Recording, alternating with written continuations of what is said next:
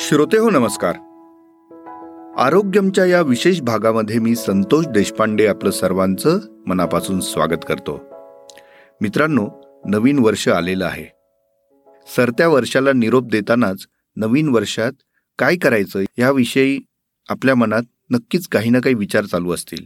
म्हणूनच संकल्प हाच विषय घेऊन त्यातल्या त्यात कुठल्या संकल्पांना आपण प्रायोरिटी द्यायला हवी हा प्रश्न जेव्हा आपल्यासमोर येतो त्याची उलगड करण्यासाठी आज आरोग्यमध्ये आम्ही तुमच्यासाठी काही खास घेऊन आलेलो आहोत. नवीन वर्षाचा संकल्प कोणता असावा जो आपल्यासाठी आपल्या कुटुंबियांसाठी खऱ्या अर्थानं आनंददायी ठरू शकतो याची उलगड आज आपण करणार आहोत. आणि त्यासाठी मी बोलतं केलं आहे पुण्यातील सुप्रसिद्ध हृदयरोगतज्ञ डॉक्टर जगदीश हिरेमठ यांना. डॉक्टर हिरेमठ हे निष्णात हृदयरोगतज्ञ म्हणून जगभरात ओळखले जातातच. डॉक्टर हे समाजाचे आरोग्यविषयक समुपदेशक असतात असं ते मानतात. आणि त्याच भूमिकेतून त्यांनी आजवर असंख्य रुग्णांशी नातं जोडलेलं आहे. त्यासाठी विविध माध्यमातून डॉक्टर हिरेमठ सक्रिय देखील असतात. आज त्यांच्या समवेत रंगणारा हा पॉडकास्ट आपण सर्वांनी मन लावून ऐकावा तो जास्तीत जास्त लोकांपर्यंत पोहोचवावा इतकं त्याचं मोल आहे. चला तर मग आता थेट डॉक्टर जगदीश हिरेमठ यांच्याशी संवाद साधूया. सर नमस्कार. नमस्कार. आरोग्यमच्या या विशेष भागामध्ये आरोग्यमच्या व्यासपीठावरती आपलं मनापासून स्वागत. अनेक दिवसांपासून सर आपल्याशी संवाद साधायची आमची इच्छा होती पण आज तो योग आलेला आहे. आणि योगही असा आलेला आहे की नवीन वर्षाची सुरुवात आता येते आहे. हो. म्हणूनच मी असा विचार केला की आपण श्रोत्यांना आरोग्याचा एक चांगला सांगावा याच्यातून द्यावा. एक संकल्प त्यांनी काय करावा हा विषय त्यांच्यापर्यंत आपण पोहोचवावा. बर. सर तुम्ही नामवंत हृदयरोग तज्ज्ञ आहातच. आजवर असंख्य रुग्णांवरती तुम्ही उपचार केलेले आहेत. त्यांच्याशी एक मनाचं आणि हृदयाचं नातं तुमचं जोडलेलं आहे. हो हो. तर आता त्यांना तुमचा पहिला शब्द काय असेल? संकल्प हा जेव्हा शब्द मनात येतो तेव्हा तुमचं काय सांगणं असेल? खरं health as the top priority हे एक वाक्य आपण धरलं. तर मग कसं होतं शेवटी हेल्थ म्हणजे लोक शारीरिक स्वास्थ्य मानसिक स्वास्थ्य आर्थिक स्वास्थ्य सामाजिक स्वास्थ्य आणि आध्यात्मिक स्वास्थ्य असे पाच त्याचे प्रकार करतात. पण जोपर्यंत तुमचं शरीर स्वस्थ नाही तोपर्यंत तुम्हाला बाकी कुठलंही स्वास्थ्य उपलब्धच होऊ शकत नाही. बरोबर. त्यामुळे कुठल्याही वयामध्ये तुम्ही असाल अगदी लहान मुलापासून ते वयोवृद्धांपर्यंत शारीरिक स्वास्थ्याला टॉप प्रायोरिटी देणं हा संकल्प असायला पाहिजे. आणि तो नसतो किंवा असा विचारच केलेला नसतो ह्याचं फार मला आश्चर्य वाटत राहतं. कसं जनरली चाळीस एक वयापर्यंत खूप पळापळ चाललेली असते. करिअरची सेटल व्हायची मुलं लहान आहेत हे होतात वगैरे. यामध्ये बऱ्यापैकी प्रकृतीकडे लक्ष देत नाहीत. आणि त्या वेळेपर्यंत शरीर असं असतं की बऱ्यापैकी त्यांनी इरेग्युलरिटीचं सहन करू शकतं. पण चाळीशीनंतर मग या केलेल्या सगळ्या इरेग्युलॅरिटीज मग त्याचे कुरकुर आपल्याला वेगळ्या वेगळ्या अवयवातनं दिसते. आणि मग समजा हार्टच कुरकुर करायला लागला तर मग ते फार गंभीर प्रकरण होऊन जातं. म्हणून मला तर असं वाटतं की पहिला संकल्पाचा भाग नेहमी असा असावा की संकल्प वगैरे मोठा शब्द न देता पहिल्यांदा आपल्याला एवढं तरी कळायला पाहिजे की शारीरिक स्वास्थ्य नंबर वनला ठेवावं. त्यानंतर बाकीच्या येतात मग कदाचित तुम्ही नीट असाल तर पैसे मिळू शकाल. तुमचं पोट भरलं असेल तरच तुम्हाला अध्यात्मात मजा येते. बरोबर. किंवा बाकी सगळ्या सोशल गोष्टी तुम्ही विचार करू शकता जेव्हा तुमचं सगळं स्वतःचं सुरळीत चाललेलं आहे. त्यामुळे अगदी keep it simple health physical health top priority सिर सलामत तो पगडी पचास म्हणतो पण तसंच. सर आता संकल्पाबद्दल तुम्ही सांगितलंच. हो. आता हे आरोग्याचा संकल्प झाला आणि आता तुम्ही हृदयाचं त्याचं कसं संकल्पाचं नातं आहे हे सांगितलंय. कारण हृदयरोग हा अत्यंत ज्याला आपण म्हणतो ज्याचे मोठे परिणाम तुमच्या आरोग्यावर भविष्यात होऊ शकतात आणि तो सांगून येत नाही. हा त्याच्यातला मोठा भाग आहे. तर जर संकल्प मला करायचा आहे मी एक तरुण आहे आज पंचवीशीत आहे किंवा चाळीशीत असणारे आजही स्वतःला तरुण मानतात. अशा सर्व लोकांनी त्यांचं हृदय कसं सांभाळावं त्याबद्दल काय संकल्प नेमका करावा असं आपल्याला वाटतं. त्याला आपण हृदय संकल्प असंच म्हणू शकू. की हार्ट हेल्थ असा एक मनात विचार असावा की हे हृदयाचं जर आरोग्य आपल्याला सांभाळायचं असेल तर त्याचे जे नियम असतात ते तुमच्या पूर्ण स्वास्थ्यासाठी पण उपयोगी पडतात. बरोबर. म्हणजे त्याच्यामध्ये आपण काय म्हणतो की आहार पाळा व्यायाम करा मानसिक स्ट्रेस येऊ देऊ नका. व्यसनांपासून लांब राहा काही काही चेकअप करत राहा. हे जर तुम्ही खरंच पाळत गेलात तर तुमचं ओव्हरऑल स्वास्थ्य पण आपोआपच चांगलं होतं. जसं लोक म्हणतात की डायबिटीस असणं हा एक प्रकारचा हे एक प्रकारचं वरदान आहे. कारण डायबिटीज झाला की माणूस एकदम शिस्तीत वागायला लागतो. आणि त्यामुळे त्या शिस्तीमुळे त्याला बरीच वर्ष दशकं चांगली मिळून जातात. तसं आपण हृदयाचं स्वास्थ्य असा जर फोकस फोकस ठेवला तर मग आपोआपच तुम्हाला कुठल्याही वयामध्ये तुम्ही असाल तर तुमचं वजन आयडियलच्या जवळ ठेवणं तुमचं ब्लड प्रेशर त्या वयासाठी नॉर्मल ठेवणं की तुमचं शुगर तुमचं कोलेस्ट्रॉल हे नॉर्मल राहणं या सगळ्या गोष्टींवरती आपण वर्षातनं दोन वर्षात तीन वर्षात बेस्ड ऑन तुमचं वय काय असं जर फोकस करत राहिलो तर तुमचं हृदय आणि ओव्हरऑल स्वास्थ्य पण चांगलं राहतं. मग त्यासाठी आमचे आराखडे असतात की साधारण असं म्हणू की चाळीशीला वजन तेवीस बी एम आयचं असावं. किंवा ब्लड प्रेशर एकशे वीस ऐंशी असावं. Bad cholesterol L D L हे शंभरच्या खाली असावं. तीन महिन्याची average sugar H B C सात सहाच्या खाली असावी. हे सगळे जर आकडे आपल्याला थोड्या डोक्यात असले आणि आपण त्यावरती काम करत राहिलो ते आकडे येण्यासाठी तर आपोआप तुमचं हेल्थ ओव्हरऑल छान राहू शकतं. अच्छा. म्हणजे या वर्षी माझं हृदय उत्तम काम करेल यासाठी मी काय केलं पाहिजे ह्याची जर चेकलिस्ट करायची म्हटलं हो. तर आता तुम्ही ज्या गोष्टी सांगितल्या ह्या गोष्टी करणं आवश्यक आहे. अगदी. त्याची सुरुवात कशी करावी आम्ही? सुरुवात म्हणजे आपल्याला त्या वयाप्रमाणे साधारण हे मी मगाशी आकडे सांगितले ते आपण लक्षात ठेवावे. आणि मग प्रिन्सिपल तीच आहेत की एक आहार हे शरीरासाठी खावं जिभेसाठी कमी खावं. आपण दिवसातून तीनदा म्हणजे महिन्यातून शंभर वेळा खातो.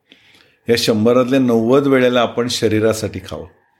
आणि दहा वेळेला मग इंटेलिजन्स असेल तर चालतो. आठवड्यातनं दोनदा तीनदा तुम्ही इकडे तिकडे काही गोष्टी केल्या तर चालतात पण लोकांचं बरंच हे उलटच गणित चालतं. म्हणजे नव्वद दहा उलट्या प्रकारे होताना आपल्याला बऱ्याच वेळा दिसतं. आणि मला तर वाटतं बहुतेक स्वास्थ्य बिघडण्याचं मेन कारण डाएट असतं. म्हणजे लोकांना वाटतं मी व्यायाम करत नाही मी अमुक करत नाही याहीपेक्षा महत्त्वाचं जे तुम्ही खाता हे आता महत्त्वाचं झालं आहे कारण फूड इझिली अवेलेबल झाले फास्ट फूड अवेलेबल झाले.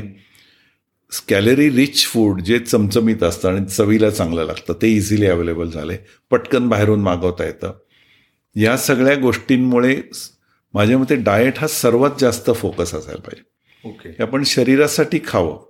मुलांना पण आपण डायनिंग टेबलवरती तेच शिकवत राहावं की बाबा तू कसा चमचा धरतो आणि कसा काटा धरतो याहीपेक्षा किंवा ते शिवाय तू काय खातोस किंवा कशासाठी खातो हे पण आपण बघत राहायला पाहिजे.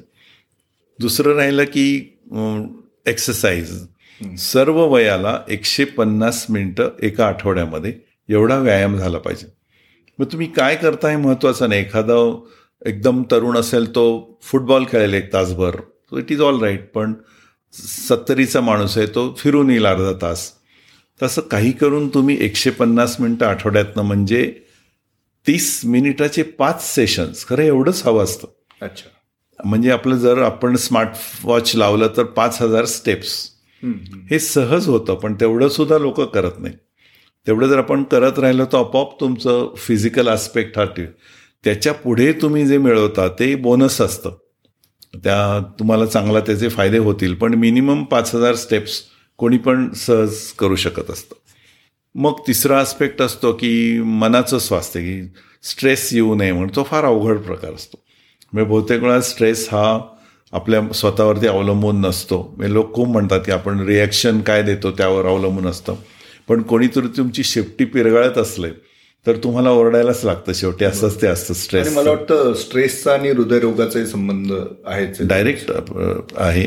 त्यामुळे स्ट्रेस मॅनेजमेंट हा फार गहन विषय आहे की त्याच्यावर सहज सोल्युशन नसतं. ते आपापलंच शोधायला लागतं. मग.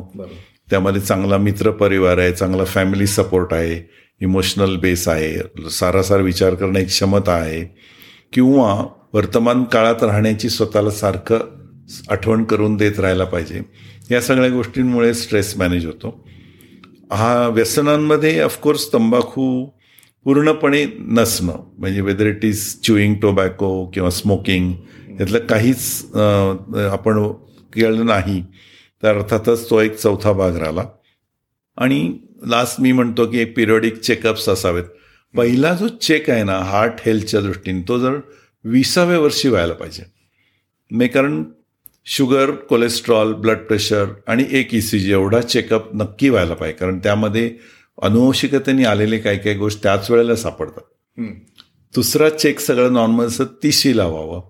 त्याच्यानंतर चाळीसी लावा आणि मग नंतर मला वाटतं तीन वर्षांनी दोन वर्षांनी असं ते चेकअपचं प्रमाण वाढत जावं.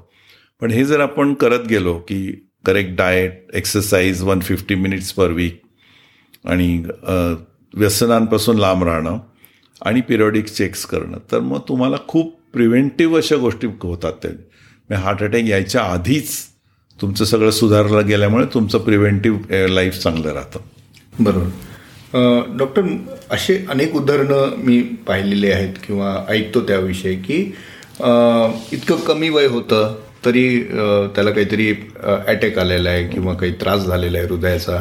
किंवा त्याच्यावरती एन्जिओग्राफी करावी लागली त्याची एन्जिओप्लास्टीची वेळ आलेली. हो. तर वयाचा आणि हृदयरोगाचा संबंध किती जोडता येऊ शकतो?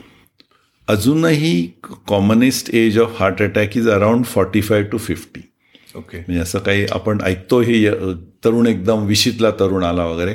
पण ती सनसनाटी बातली असल्यामुळे त्याचा बातमी होते ती. हो. पन्नाशीतल्या माणसाला हार्ट अटॅक आला तर कोणी फार असं त्याच्याबद्दल वर्तमानपत्रात वगैरे छापत नाही असं हल्ली प्रमाण वाढतंय का याचं उत्तर हो असं आहे. आणि पूर्वी अजूनही एज ग्रुप एल्डरली एज ग्रुपमध्येच हार्ट अटॅक जास्त येतात. फॉर्च्युनेटली चाळीसच्या आत येणारे हार्ट अटॅक सर्व हार्ट अटॅकच्या म्हणजे दहा पर्सेंटपेक्षा कमीच आहेत. अजून यंग म्हणजे तीशीच्या आत येणारे हार्ट अटॅक तर एक पर्सेंटपेक्षाच कमी आहेत. आणि बऱ्याच वेळेला त्यांच्यामध्ये म्हणजे काय होतं? तंबाखूचं व्यसन हे तेरा ते अठरा वयामध्ये लागतं. आणि एखादा माणसाला ॲडिक्ट झाला तर तो बऱ्यापैकी प्रमाणात सेवन करायला लागला. तर by the time he is thirty त्यांनी बारा वर्ष तंबाखू व्यवस्थित खाल्लेली असते किंवा सिगरेट ओढलेली असते. सो बहुतेक त्या लोकांमध्ये तो एक फॅक्टर आम्हाला नेहमी सापडतो. आणि भारतामध्ये बऱ्याच जणांचं बी ट्वेल्व कमी झालेलं असतं. बी ट्वेल्व कमी होण्याची खूप कारणं असतात. म्हणजे एकतर पूर्ण व्हेजिटेरियन असणं. आणि असं वाटायला लागेल की फार आपण शुद्ध पाणी प्यायला लागलो एकदम त्यांनी बी ट्वेल्व आपल्याला कमी मिळतं असं. असं नाही पडत की अशुद्ध पाणी प्यावं. पण एक ते कारण आहे. मग हे जर आपण पाणी शुद्ध पिणार असेल तर बी ट्वेल्व आपण करेक्ट करायला पाहिजे. जे लोक नॉन व्हेजिटेरियन असतात त्यांच्यामध्ये बी ट्वेल्व मात्र बऱ्यापैकी प्रमाणात. व्हेजिटेरियनमध्ये प्राणीजन्य पदार्थ म्हणजे दुधामध्ये असतं. त्यामुळे दुधानी रिलेटेड प्रकार असतं त्याच्यामध्ये असतं. आणि थोडे फर्मेंटेड पदार्थ म्हणजे इडली डोशामध्ये थोड्या प्रमाणात ते सापडू शकतं. पण आणि व्हिटॅमिन डी आता व्हिटॅमिन डीचं सूर्यप्रकाशात असतं. पण एवढा सनी देश आपला इतकं सूर्य असतं पण आपल्या सगळ्यांचं व्हिटॅमिन डी कमी असतं. कारण अकरा ते तीन वेळामध्ये आपण किती जण वीस मिनिटं सूर्यप्रकाशात उभे राहू शकतो. म्हणून आपल्याकडे ते व्हिटॅमिन डी सुद्धा कमी होतं. पण ह्या सगळ्या गोष्टी एकत्र येऊन यंग जे लोक असतात त्यांच्यामध्ये तंबाखू इज अ कॉमनेस्ट मग त्याच्याखाली थोडं मग लाईफस्टाईल वगैरे लोक म्हणतात पण खरं तर त्याचं काही तसं नसतं. लाईफस्टाईल डिसीज हे युजली चाळीशी नंतरच येतं. लाईफस्टाईल तुमची रुळलेली आहे त्यामुळे ते होतं.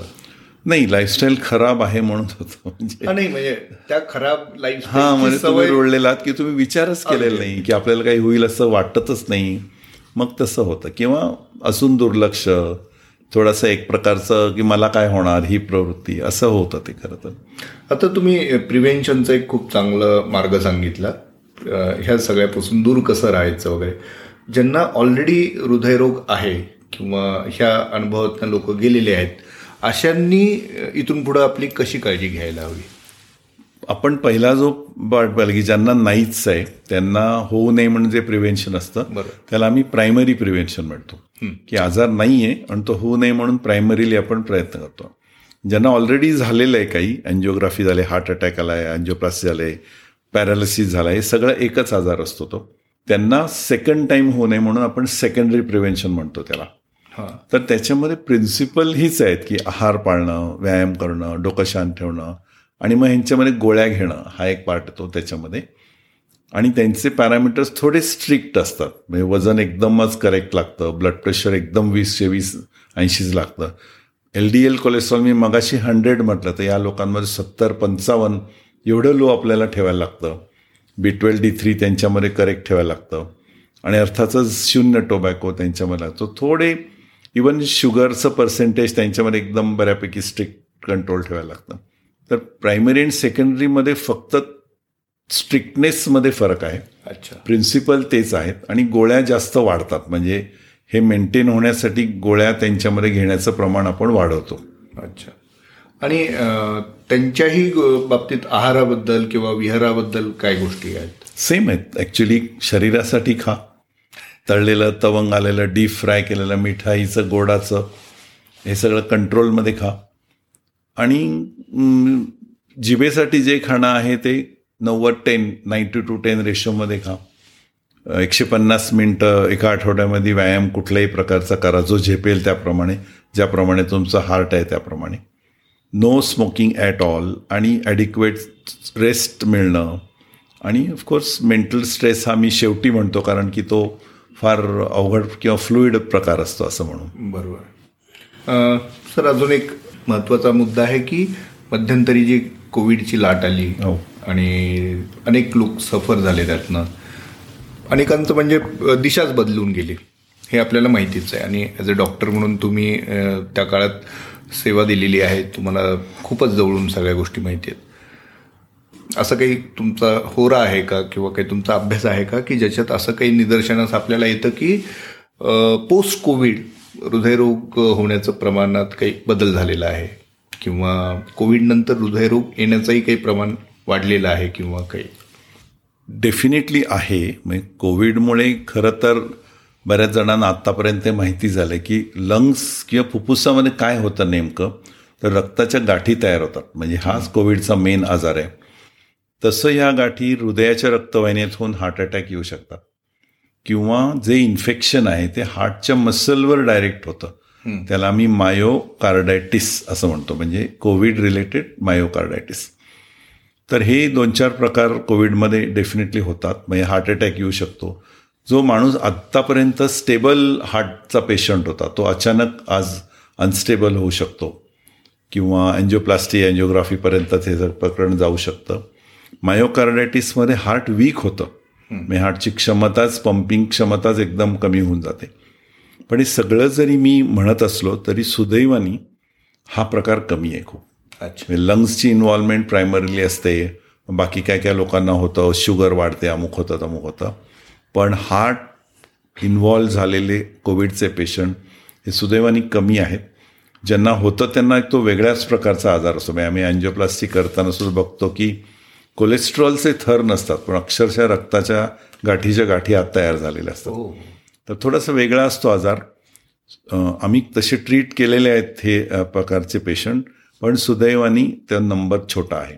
पण एक मला मुद्दा म्हणून सांगायचं वाटतं की ज्यांना ज्यांना कोविड झाला आणि ज्यांना ज्यांना थोडंसं ऑक्सिजन कमी झालं होतं हॉस्पिटलाइज करायला लागलं होतं किंवा नाही अशा परिस्थितीत जे लोक आहेत त्यांनी तीन महिन्यापर्यंत अजिबात व्यायाम करू नये अच्छा. लोकांना असं वाटतं की मी आता व्यायाम सुरू करतो मी आता बरं झालो आहे क्वारंटीनमधनं बाहेर आलो आहे मी ट्रेनरला बोलवतो व्यायाम करून मी ह्याच्यावर विजय मिळवीन तर चुकीचं असतं. कारण हा जो मायोकार्डायटिस प्रकार आहे तो खूप सटल असतो. तो कळत नाही बऱ्याच वेळा प्रायमरीली डायग्नोसिस करण्यामध्ये कळ लक्षातही येत नाही तो. पण अशी व्यक्ती समजा एक्सरसाइज करायला गेली तर मग आपण ते इन्सिडन्सेस वाचतो की बेचाळीस वर्षाचा एक कोणी एकदम उद्योगपती मोठा कोविड झाला नंतर व्यायाम करायला गेला आणि सायकलवरनं कोलॅप्स झाला ही ती माणसं असतात. त्यामुळे कोविड झाल्यानंतर एक कमीत कमी तीन महिने सिंपल राहावं दमू नये काही झालं तरी. हार्टचा वापरच जास्त करू नये. असं राहिलं मग त्यानंतर मग सगळं व्यवस्थित होईल. अच्छा. नाही हे अत्यंत महत्त्वाचा विषय होता. आणि अनेकांच्या मनात डोकवणारा देखील होता हो आणि मी असं सांगितल्यामुळे मी आमच्या बऱ्याच मित्रांमध्ये अन पॉप्युलर पॉप्युलरिटी कमी झाली माझी. कारण लोकांना उगीच त्यावेळेला वाटतं की आता मी चालतो आता मी हे करतो पण तसं नाही करायला पाहिजे. ताण येऊ द्यायचा नाही शक्य हा, अतिरिक्त. ताण येऊ द्यायचा नाही. हार्टचा वापर करायचा नाही. त्याच्याकडनं काम कमी करवून घ्यायचं. नाही हे फार महत्त्वाचा मुद्दा होता सर. माझ्या अनेक मित्रांनी हा प्रश्न तुमच्यापर्यंत पोहोचवण्यासाठी मला खरं तर सांगितलेलं होतं. पण त्यावेळी योग आला नाही. आणि हा प्रश्न मला विचारायचाच होता हो. आपल्याला. सर दुसरा आणखी एक विषय आहे की तुम्ही स्वतः उत्तम संवाद करता सगळ्यांशी. सगळेजण तुमच्याशी हृदयासंदर्भात सल्ला घेत असतात हृदयाच्या आरोग्याविषयी वगैरे. आणि विविध उपक्रमांमधून तुम्ही लोकांपर्यंत ह्या प्रबोधनाचा मार्ग म्हणून त्याच्याकडे पाहता. हो. एका श्वासाचा अंतर हा एक आपला अत्यंत लोकप्रिय कार्यक्रम आकाशवाणीवरती होता. हो. आणि आता तो स्टोरी टेलवर देखील आहे. हो. आणि आणखी माध्यमातून भविष्यात कदाचित येऊ शकतो. हो. त्याबद्दलही मला तुम्हाला एक आवर्जून प्रश्न विचारायचा आहे. कारण अनेक श्रोत्यांना त्यातून काही ना काही नवीन मिळतं. श्रुतिकेचा एक तो एक प्रयोग आहे. श्रुतिकेच्या माध्यमातून आपण संवाद साधता. हो. हा नेमका ही हा नेमका प्रयोग कसा असा आकारला गेला याबद्दल मला थोडंसं विचारायचं होतं. ॲक्च्युली जेव्हा अगदी सुरुवात झाली त्यावेळेला आनंदजी माडगुळकर माझ्याकडे आले होते. खरं तर त्यांची माझी फार ओळख नव्हती. पण ते असं एक विचार करून आले होते की हा अशा प्रकारचा प्रोग्राम मला करता येईल का? त्यांनी कुठेतरी यू एसमध्ये असा एक प्रकारचा प्रोग्राम ऐकला होता. पण त्यांना असं वाटलं की आपल्या श्रोत्यांसाठी आपण काहीतरी वेगळं अशा प्रकारचं देऊ शकतो. ऑफकोर्स मला ते खूपच पटली ती आयडिया फक्त मग आता त्यामध्ये काही नियम पाळायचे होते. एक म्हणजे सगळे मेडिकल किस्से आहेत. सकाळी सात सव्वा सातला घरामध्ये एकदम मेडिकल वातावरण तयार होऊ नये द्यायचं नाही. किंवा कुठेही घाबरवणं हा त्याच्यामध्ये येता कामा नये. क्लिष्ट होता कामा नये. किंवा अगदी बॅकग्राऊंडमध्ये ऐकताना पण समजेल अशी भाषा असावी. आणि त्याच्यामध्ये चर्चा आहे असं वाटू नये म्हणून श्रुतिका आली. आणि फक्त श्रुतिका आहे असं वाटू नये म्हणून चर्चा आली. असं ते दोन्हीचं कॉम्बिनेशन आहे. साडेचार मिनटं साडेचार मिनटं असं ते आम्ही डिवाईड करायचो. पण ह्या नऊ मिनिटामध्ये एक स्टोरी अशा प्रकारे बसवणं ही खरंच एक तारेवरची कसरत होती. पण हळूहळू आम्हाला ते टेक्निक जमायला लागलं. तर माडगुळकरांच्या घरात म्हणजे सरस्वतीच आहे. आणि त्यांच्या घरात ती हर्षदा म्हणून एक सरस्वती पण आलेली आहे. त्यामुळे तिचं लिखाण पण असं असायचं की माझ्या दिलेल्या एका छोट्याशा स्टोरीवरनं त्या लिहायच्या व्यवस्थित. आणि मग त्याचं रेडिओसाठी नाट्य रूपांतर व्हायचं. आणि माझा आणि आनंदजींचा चार क्वेश्चन आहे प्रत्येकाले चार प्रश्न. आणि तो चौथा प्रश्न नेहमी सोशल प्रश्न असायचा.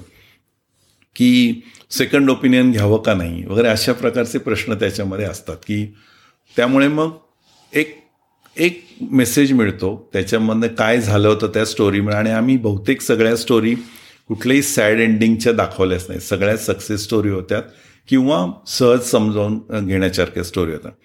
त्यामुळे लोकांना खरंच ते आवडायला लागलं होतं. आणि आता ते स्टोरी टेलच्या माध्यमातून आलं तर एक त्याचा संग्रह झाल्यासारखा लोकांकडे होऊ शकतो. आणि they can approach it any time they want आणि खूप रिलेटेबल आहेत. म्हणजे त्यातले जे किस्से आहेत किंवा त्यातले जे प्रसंग आहेत हो. व्यक्ती आहेत त्या आपल्या आसपासच आहेत कुणीतरी अगदी कारण ते सगळे माझे खरे पेशंट आहेत. त्यामुळे त्यांची नावं बदलून त्या स्टो खऱ्या स्टोरीज सांगितल्या असल्यामुळे त्याच्यामधला तो एक फील आहे. की खरंच झालं आपल्या अवतीभोवती घडतंय किंवा माझ्या शेजाऱ्यामध्ये झालं होतं माझ्या मित्रामध्ये झालं अशा गोष्टी त्याच्यामध्ये खरंच आहेत.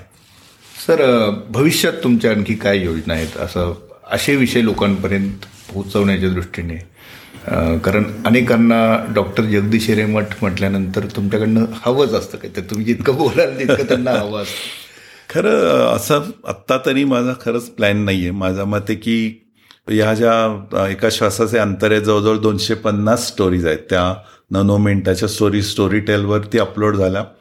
तरी खूप प्रबोधन होण्यासारखं आहे.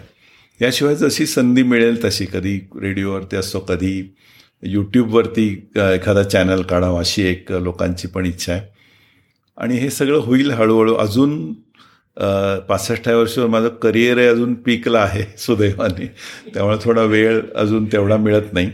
पण मिळेल हळूहळू. पुस्तक बहुतेक लिहिलं जाईल याच्या. बाबतीत. ऑलरेडी एक शुभदा गोगटेनी शब्दांकन केलेलं आमचं एक पुस्तक आहे हृदयरोग निवारण म्हणून. त्याच्याजवळ पाच एक आवृत्ती झाल्यात.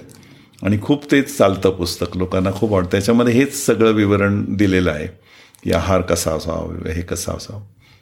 म्हणजे मी तिकडे वळणारच होतो. तुम्ही त्याचं उत्तर दिलं की लोकांशी संवाद तुम्ही आता वाढवणार आहात हे ऐकूनच मला इतकं छान वाटलं. कारण आज आपण जे बोलतो आहोत अर्थात सगळेच विषय याच्यात हाताळता येणार नाहीत आपण. फक्त स्पर्श करू शकतो. पण अनेकांना त्याच्या प्रत्येक गोष्टीमध्ये थोडंसं आणखी जायचं असतं. हो. आणि त्यातून तुमच्याकडनं जाणून घ्यायचं असतं. सर एक विषय असा आहे की हल्ली समाज माध्यमांचा वापर वाढलेला आहे.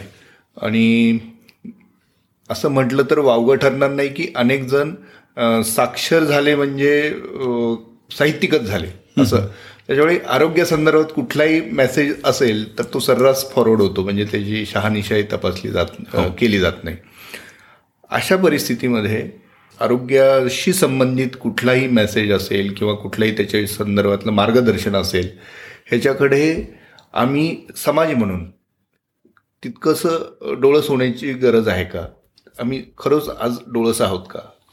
तुम्हा तुमचं ऑब्झर्वेशन काय? तुमचं काय निरीक्षण आहे माझं ऑब्झर्वेशन आहे की लोकांना प्रचंड माहिती आता फिंगर टिप्सवरती अवेलेबल झाली आहे.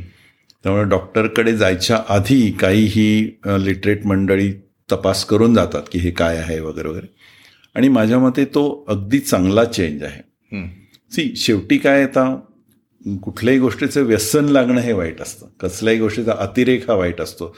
त्यामुळे अतिरेक गुगलचा करतात किंवा हे करतात डॉक्टरांवर शंका घेतात ही हा भाग जर सोडला त्यातला अतिशय चांगला भाग असा आहे की इन्फॉर्मेशन पूर्वीच्या काळचे आमचे डॉक्टरवर कसं आमचे लहानपणचे फॅमिली डॉक्टर्स वगैरे त्यांना आम्ही आपण सगळेच म्हणजे पेडेस्टलवर ठेवायचे. ते म्हणतील ती पूर्व दिशा त्यांनी म्हणलं इंजेक्शन घे तर घे. त्यामुळे ह्या गोळ्या तर खा. त्या काही याच्याबद्दल काही माहिती नसायची. पण आता समोर येणारी जी व्यक्ती आहे ती पण ज्ञानाने आणि ॲटिट्यूडनी तयार होऊन येते. आहे ती डॉक्टरला पेडेस्टलवर ठेवत नाही. पेड प्रोफेशनल म्हणून त्याच्याकडे बघतात लोक. आणि माझ्या मते त्याच्यात काहीही वावगं नाही आहे कारण फायनली डॉक्टरनी सर्व्हिस अशी द्यायला पाहिजे की जी अकाउंटेबल आहे. की त्याच्यातनं साईड इफेक्ट होणार असतील तर सांगितलं गेलं पाहिजे. किंवा त्याचे प्रोज अँड कॉन्स पारदर्शकपणे मांडलेले गेलेले पाहिजेत. अशी अपेक्षा असणं हे अजिबात चुकीचं नाही आहे त्यामुळे समोरचा जर पेशंट त्यांचे रिलेटिव्ह हे जर वाचून आले किंवा तयारी करून आले तर मला ते नेहमी आवडतं. कारण मला मग त्यांच्याच भाषेत समजावून सांगता येतं किंवा समजावून सांगणं खूप सोपं जातं. म्हणजे डॉक्टर आणि रुग्णातला संवाद ह्या निमित्ताने वाढू शकतो असं तुम्ही माझ्या मते. नक्की वाढलंय. आता काउन्सिलिंगचं टायमिंग वाढलंय पूर्वीपेक्षा. अच्छा. कारण त्यांना तेवढी शंका असतात. त्यांना तेवढी माहिती असते आणि त्या लेवलला जाऊन तुम्ही उत्तरं दिली then they are really satisfied त्यामुळे मला असे वाचून लोकांना अं, ते मला ते आवडतातच लोक. पण मी म्हटलं तसं की हे जरी झालं तरी सो डॉक्टरनी आपली जी त्यांची पोझिशन असते being a friend philosopher guide of a patient ती सोडू नये असं मला वाटतं.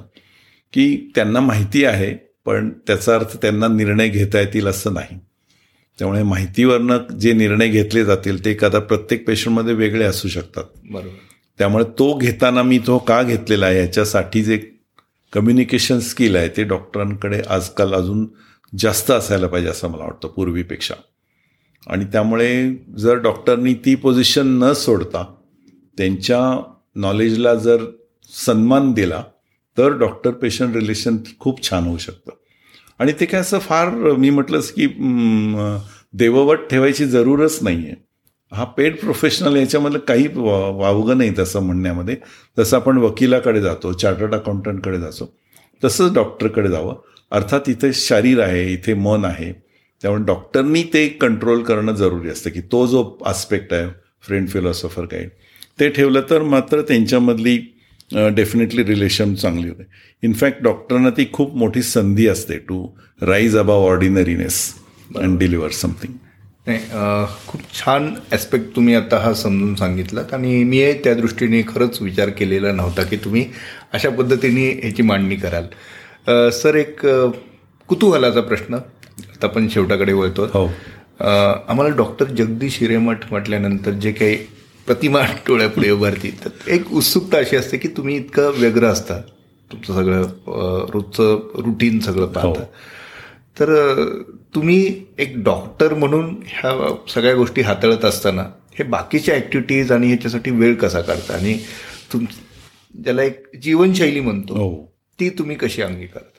ॲक्च्युली सगळ्याचा गाभा जो आहे तो म्हणजे टाईम मॅनेजमेंट हं. तर मी आता एक गणित मांडतो जे माझं गणित आहे प्रत्येकाने आपापलं गणित लोक मांडू शकतात की दहा तास मेन ॲक्टिव्हिटी करावी. समजा मी डॉक्टर आहे तर दहा तास मी डॉक्टरी करावी. विद्यार्थ्यांनी तशी कर घरातल्या गृहिणींनी तिचं दहा तास मन लावून काम करावं.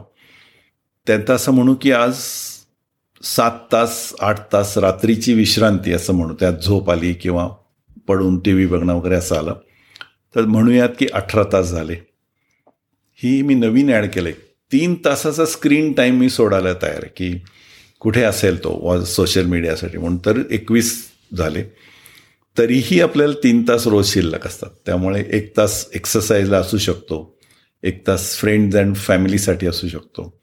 आणि तरीही एक तास शिल्लक आहे. तो कदाचित मी कोण आहे? हु एम आयसाठी वापरू शकतो पण पण रोज हे द रविवारचे दहा तास आपण काम करत नाही त्यामुळे दोन रविवार मिळून जवळजवळ एका पंधरवड्यामध्ये तुम्हाला वीस तास शिल्लक राहतात. या तुमचा फ्री टाईम आहे. त्यामुळे जर आपण हे नीट कॅल्क्युलेट केली गणितं की असा वेळ आपल्याकडे असतो तर प्रॅक्टिकली प्रत्येक गोष्ट तुम्हाला जी हवी की जुन्या मित्रांना भेटणं आहे किंवा कुठल्या तरी मावशीला फोन करणं आहे रविवारी कोणतरी यांना आपण कॉन्टॅक्ट करणं आहे हे करणं ख- सहज शक्य असतं. आणि ह्यासाठी मी पेपरवर्कला बऱ्यापैकी महत्त्व देतो. किंवा आता स्मार्टफोनमध्ये मी लिहून ठेवतो की या रविवारपर्यंत काय करायचं? One two three four. आधीच्या रविवारी बसून पुढच्या रविवारपर्यंतचं लिहिलेलं असतं. त्यामुळे गोष्टी सुटत नाहीत. आणि मला जो पाहिजे तो वेळ एकदम व्यवस्थित मिळू शकतो. आणि ऑफकोर्स दरवेळेला काही टाईम टेबल तुमचं चालतंच असं नाही. पण तो सुद्धा एक मनाचं हे तयारी असते.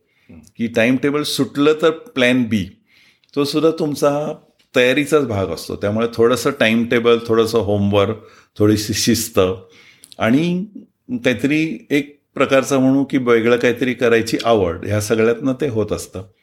खरंच लोकांनी असं प्लॅन केल्यानंतर भरपूर वेळ सगळ्यांकडे असतो.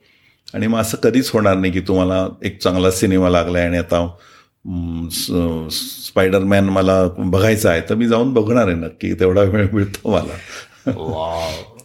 नाही खूपच म्हणजे इतकं इंटरेस्टिंग आता तुम्ही सांगितलेलं आहे. मी आता मला आता लगेच आता वहीत पेन घेऊन बसावं असं वाटतंय आणि हो. खरंच कॅल्क्युलेट करायला करावं असं वाटतं की आपण कुठला वेळ किती देतोय. माझी प्रायोरिटी काय पाहिजे? बरोबर. आणि आजच्या आपल्या संवादाचं हेच सगळ्यात मोठं हाशील आहे सर. आणि आजचा हा आठवडा संपतोय. नवीन आठवडा सुरू होतोय. हे तर प्रत्येक आठवड्यात घडतं. हो. पण हे वर्ष संपत आहे दोन हजार एकवीस संपत आहे दोन हजार बावीस सुरू होत आहे हे प्रथमच घडत आहे. तर हे प्रथम घडणाऱ्या दिवसाच्या आधी मला जर ह्या वर्षात दोन हजार बावीसमध्ये मी काय करायला हवं आहे ह्याचं जर मी मांडणी करू शकलो ह्याचं जर नियोजन करू शकलो आणि आत्ता जो तुम्ही फॉर्म्युला शेवटच्या प्रश्नात सांगितला आहे तोही जर आम्ही अंगीकार करू शकलो रोजच्या आयुष्यामध्ये. आणि आरोग्य आणि आपलं हृदय हे कसं सांभाळावं? ह्या संदर्भात आत्ता आपण दिलेलं आत्ता आपण दिलेल्या ज्या टिप्स आहेत त्या आम्ही जर पाळल्या तर खरोखर आम्हाला दोन हजार बावीस एक नवीन दिशा देऊन जाईल आणि एक नवीन आत्मविश्वास देऊन जाईल. याबद्दल माझ्या मनात जराही शंका नाही. तुम्ही वेळात वेळ काढून या संवादासाठी उपलब्ध झालात त्याबद्दल मलाही आणि अशी संधी मिळणं आवडतं नेहमी.